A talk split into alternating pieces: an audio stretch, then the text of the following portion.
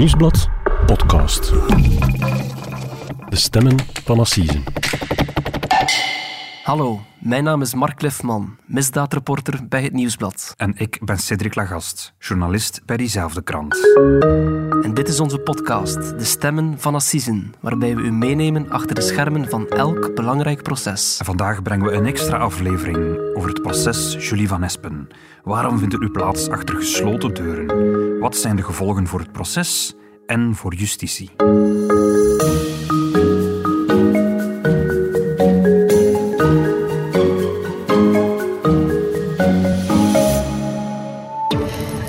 Antwerpen is het assiseproces gestart over de moord op Julie van Espen.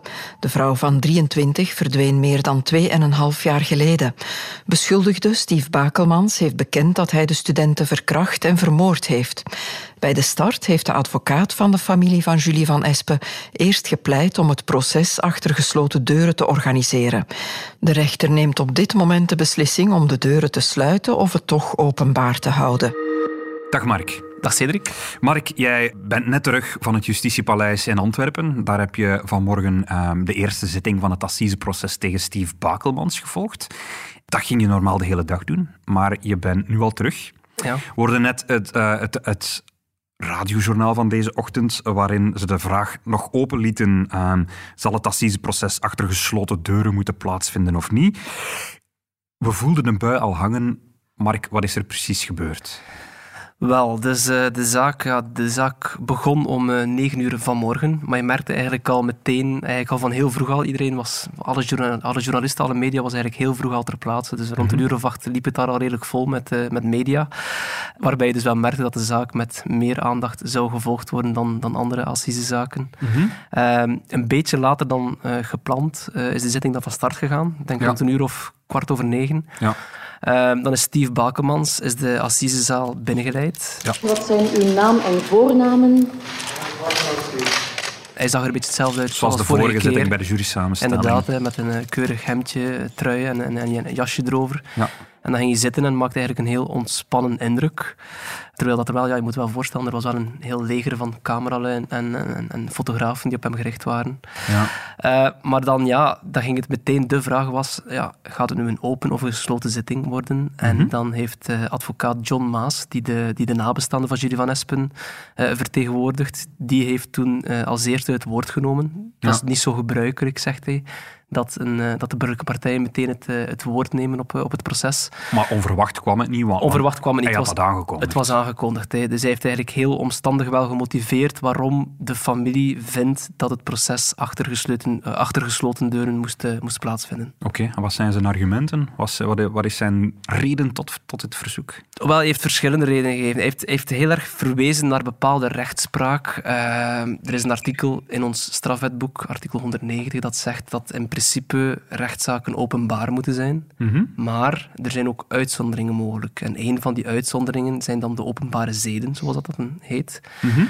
um, hij is bang dat de, de integriteit en, het, en de waardigheid van, van het slachtoffer, van Julie van Espen, ja. mogelijk in het gedrang zou komen als alles openbaar wordt behandeld. En dan gaat het eigenlijk vooral over ons, vermoed ik, over de media. Het gaat niet zozeer over het feit dat er mensen in de zaal zouden zitten.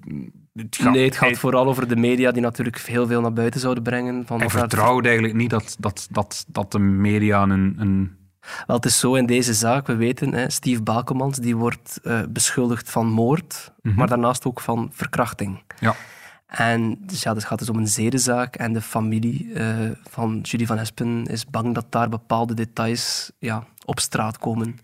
En vandaar dat uh, de advocaat dan het, ja, het een veel beter idee vindt om de zaak achter gesloten deuren te laten plaatsvinden. Ja, daar kunnen we het straks nog even over hebben. Maar opvallend, um, de advocaat van Steve Bakelmans heeft zich daar niet tegen verzet. Nee, eh, het was vooral, ik, ik, vond het ook wel uitkijken wat de aanklager, hè, Björn Bak, zou uh, zeggen. Want het Mhm. was ook de eerste keer dat we zijn standpunt daarover zouden horen Ja. vandaag op het proces. Ja. En de aanklager die, die had het eerst wel over ja, dat, dat assisezaken, die zei van ja, in principe zijn die openbaar. Mhm. Maar ook in deze zegt hij dat, hij dat hij zich wel kon aansluiten bij de vraag van de burgerlijke partijen, van de familie van Jury van Espen, Mhm. dat het hier toch wel een, ja, een ander soort dossier is. En dus eh, de, de aanklager had zich niet, ja, heeft zich niet verzet tegen die, tegen die gesloten deuren. Ja. En inderdaad, zoals je zegt, eh, de Dimitri de Bécaud, dat is de advocaat van Steve Bakemans, die kreeg daarna ook nog het woord. Mhm. En hij heeft eigenlijk ook eh, ja, hij heeft eigenlijk gezegd van ja, voor, voor ons mocht het wel openbaar zijn. Ze heeft had niks te verbergen, zei hij. Ehm, Mhm. Maar ze hebben ook respect voor het standpunt van de familie van Julie van Espen. Dus zij verzetten zich ook niet tegen die gesloten deuren. Wij vragen absoluut niet dat het achter gesloten deuren zou zijn. Wij denken dat deze zaak eh, meer dan ooit misschien van maatschappelijk belang en zelfs nut zou kunnen zijn. Maar we hebben begrip en respect voor het verzoek van de burgerlijke partijen. We gaan ons daar dan ook niet tegen verzetten. Daarna hebben de rechters zich teruggetrokken, hebben ze daar even over overlegd, vermoed ik, en dan zijn ze naar buiten gekomen met Ja. een tussenarrest. Klopt. Nu, ik had gedacht dat het misschien wel wat langer zou duren. Het was helemaal een heel kort beraad. Het heeft, het heeft niet zo lang geduurd. Maar dan inderdaad, zoals je zegt, dan kwam het hof terug. Iedereen ging terug zitten. En toen hebben ze eigenlijk meteen duidelijk gemaakt van kijk, we moeten een afweging maken tussen het recht op openbaarheid of het recht op de, de privacy en de waardigheid van, van, de, van het slachtoffer en de nabestaanden. En toen zegt het Hof letterlijk van kijk, ja, dat laatste primeert voor ons. Eh, dus het, eh, het privéleven, de bescherming van het privéleven van Jury van Espen primeert op de openbaarheid. En daarom dus gesloten deuren.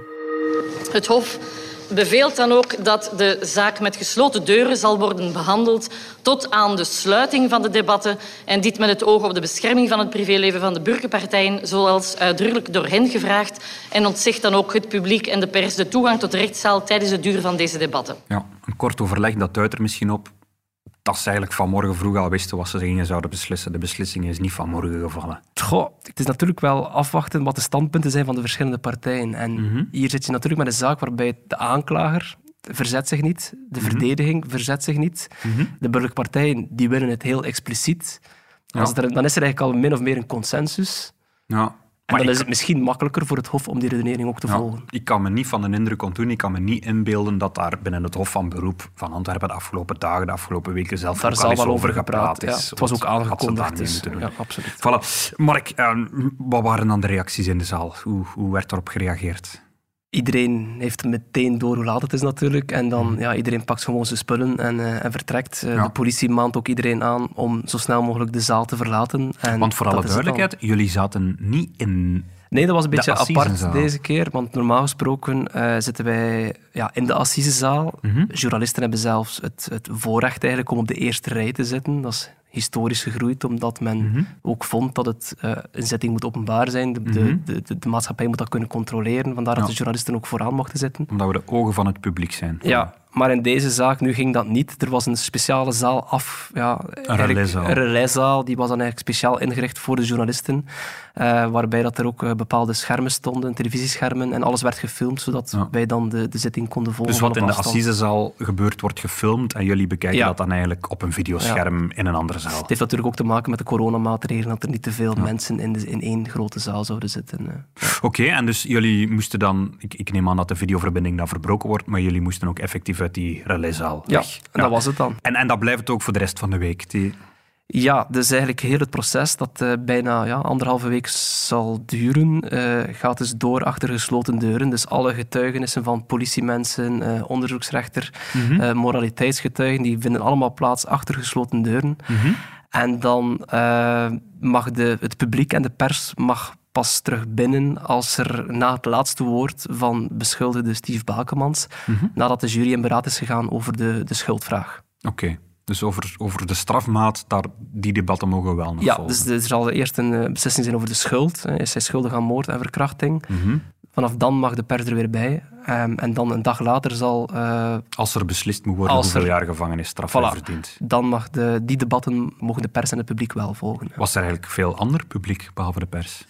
Er zaten wel een aantal eh, andere mensen in de zaal. eh, maar ik kon niet, ook, niet altijd opmaken of dat om vriendinnen ging of studenten. Je hebt het ook wel vaak dat er studenten komen volgen. Dus, eh, We hebben het in, in, in onze vorige podcast al gezegd. Het is zeer uitzonderlijk dat zo'n proces achter gesloten deuren gevoerd wordt. Hè. Het John gebeurt... Maas zei het trouwens vandaag ook tijdens de zitting van ja, het is een uitzonderlijke vraag van mij, maar Mhm. het is ook een zeer uitzonderlijk dossier. Ja, ik, ik, verwijs nog eens naar onze vorige podcast. Dan hebben we ook uitgelegd dat het eh, in deze een, een, zeer, gevoelige, een zeer gevoelig proces is. Ook al omdat het hier... Um, omdat hier op dit proces ook de fouten van justitie aan bod gaan moeten komen. Hè. Er, er, zijn een aantal fouten gemaakt binnen, binnen justitie. Namelijk Steve Bakelmans, de dader, die had op de dag van de moord eigenlijk gewoon in de gevangenis moeten zitten. Dat was niet zo. Hij liep vrij rond. Uh, is, is, dit nu ook een beetje een poging van, van, van voorzitter van het gerecht om, om, om net dit uit het publiek weg te houden. Om, om ervoor te zorgen dat daar nu niet uh, alle dagen de nadruk op gaat liggen. Dat denk ik niet. Je moet, ja, je moet wel rekening houden. Volgens mij, uh, de, de, rechtbank of het hof heeft vooral toch de, de, de wens van de familie gerespecteerd in deze. Mm -hmm. um, en wat je zegt over die, ja, die die fundamentele fouten misschien wel bij justitie die, daar, die in dit dossier gemaakt zijn. Mm -hmm. mag niet vergeten dat er daar, daar is al heel veel over te doen geweest. Er is al heel veel in de pers over bekend geraakt. Mm -hmm. uh, er is ook een, een, onderzoek geweest van de Hoge Raad voor Justitie. Mm -hmm. die, hebben, die zijn met een heel lijvig, hard rapport naar buiten gekomen. Ja. Die hebben eigenlijk gezegd van er zijn fouten gemaakt. Er is een gedeelde schuld bij het Hof van Beroep, bij het parket. Dus ja, dat wordt niet helemaal uit de weg gegaan. Bovendien, John Maas, de advocaat van de familie van Julie van Espen, mm -hmm.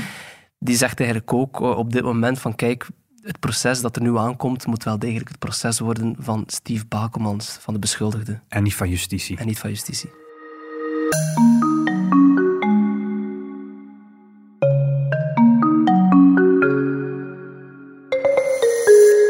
Iedereen heeft natuurlijk heel veel begrip voor de wens van de ouders van Julie van Espen. Maar misschien moeten we ons ook eens de vraag stellen wat dit zou kunnen betekenen voor justitie en, en voor processen in het algemeen. Want er, ligt natuurlijk ook in het parlement een wetsvoorstel op tafel um, om, om om, om, om zedenzaak altijd achter gesloten deuren te voeren. Klopt. Uh, John Maas, de advocaat van, uh, van de nabestaanden van Julie van Espen, heeft daar uh, vanmorgen in zijn betoog ook expliciet naartoe verwezen, naar dat mm -hmm. wetsvoorstel. Ja. Dat is inderdaad een wetsvoorstel waarbij, dan, ja, de, waarbij de bedoeling is dat zedenzaken, zeker correctioneel, dat die eigenlijk automatisch achter gesloten deuren plaatsvinden. Um, John Maas zei van ja, het parlement schaart zich daarachter en hij vindt dat zeer belangrijk. Ja, ik, ik heb vorige week nog gebeld met Sophie de Wit, dat is het Kamerlid dat dat Um, dat dat wetsvoorstel heeft neergelegd. Eh, opmerkelijk, het komt vanuit de oppositie.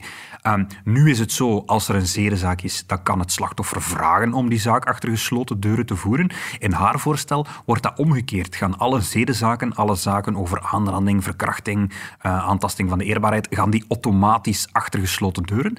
En is het eigenlijk, um, als het slachtoffer bijvoorbeeld of iemand anders dat vraagt, dat dat kan omgedraaid worden? Ja. Dat, het, dat het kan beslist worden om die toch in, in de openbaarheid uh, te, te, te, brengen. Om de zaak toch met open deuren te voeren. Nu, opmerkelijk, maar in deze hebben alle politieke partijen, ook de meerderheid, zich daarachter geschaard. Nu, vooral duidelijkheid, dat gaat dus wel over correctionele zaken. Hè. In het wetsvoorstel... Okay. Het wetsvoorstel is gericht op de correctionele zaken.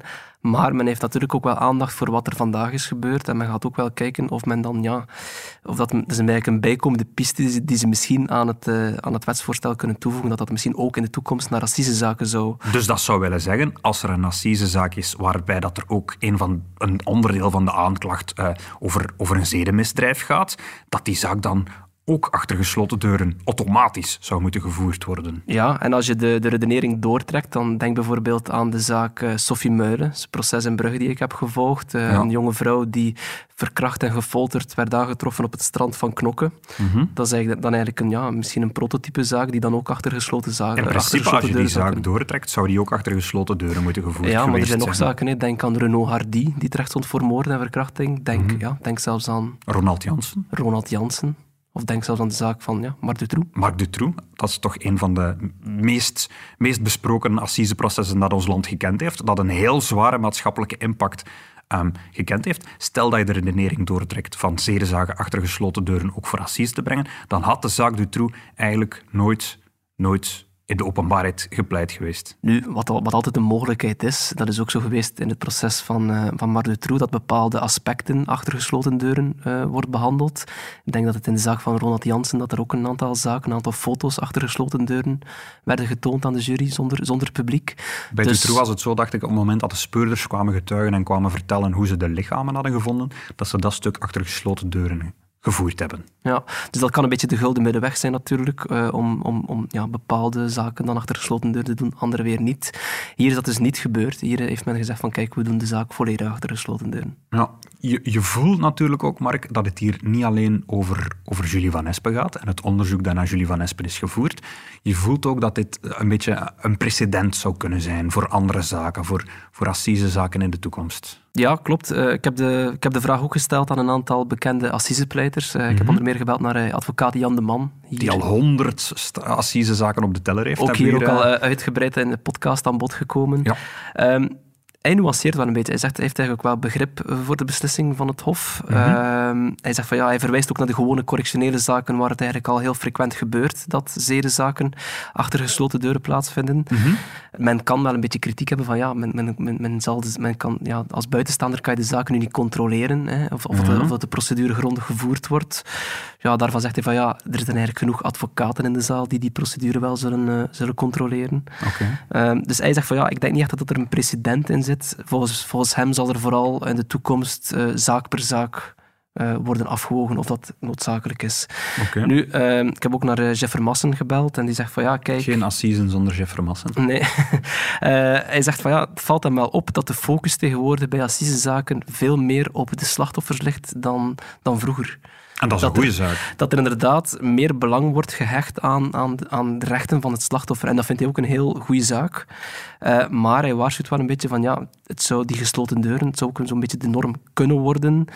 En daarvan is hij toch een beetje terughoudend. Daarvan zegt hij van, ja, kijk, um, het is beter dat dat, ja, net zoals Jan de Man eigenlijk ook, zaak per zaak wordt afgewogen, dat er geen algemene regel van, uh, van wordt En, waar zit volgens hem het gevaar in? Waarom zou het verkeerd zijn om sowieso alle assisezaken achter gesloten deuren te Hij wijst onder meer op het feit dat, dat de gebruikelijke procedure dat, dat, dat, dat een openbare terechtzetting is. Mhm. Eh, maar hij zegt ook van ja, als iemand, uh, het gaat over heel zware gewelddelicten meestal, het gaat ook over heel zware straffen die daarop staan. Ja. Hij zegt eigenlijk van ja, de mensen moeten ook weten of, of een straf al dan niet wel terecht is. Uh, stel moeten weten waarom er zware straffen worden uitgedeeld en waarom iemand met een, met een lichte straf ervan afkomt. Anderzijds, advocaat Jan de Man, die wijst er dan weer op, op het einde van het assiseproces, dat zal hier ook bij jury van Espen zijn, mhm. de debatten over de strafmaat zijn dan wel publiek. Ja. Het, er zal ook een arrest volgen en die moet die moet, dat is gewoon, dat, dat zegt de wet ook, dat, die moet, gemotiveerd zijn.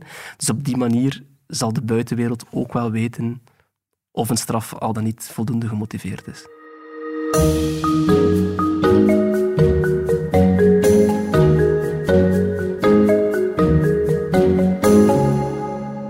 Mark, laten we afronden met dit proces, het proces over Julie van Espen.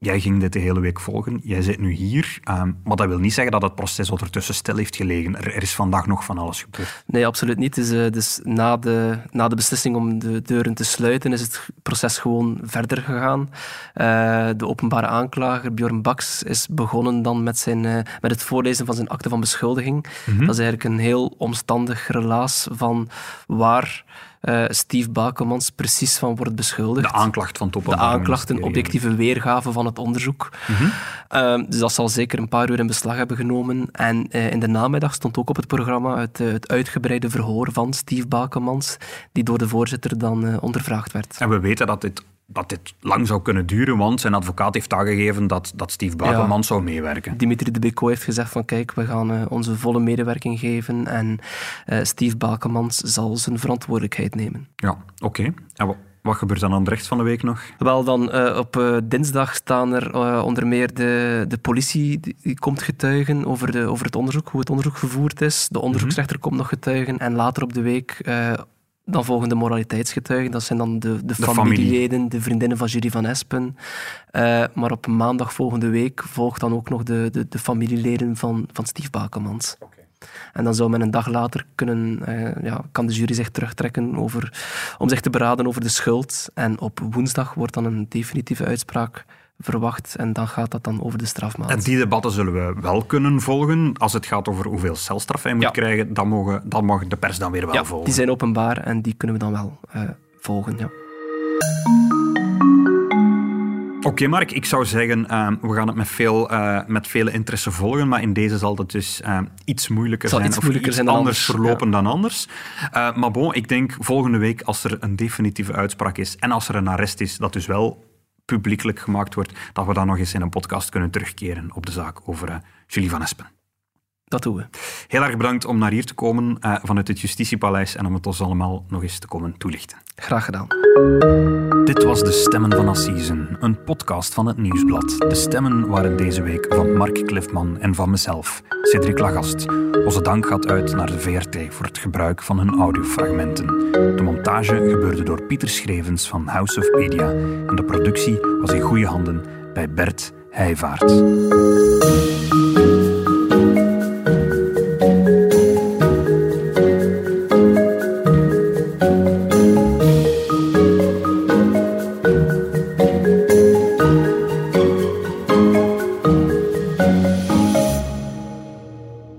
Luister zeker ook eens de andere podcasts van het Nieuwsblad. Shotcast bijvoorbeeld, onze wekelijkse voetbalpodcast. Of Het Punt van Van Impe, waarin onze hoofdredacteur Lisbeth Van Impe de actualiteit fileert. We hebben ook vrolijke vrekken, die geven jou slimme besparingstips. En in december start er een nieuw seizoen van Koninklijk Bloed.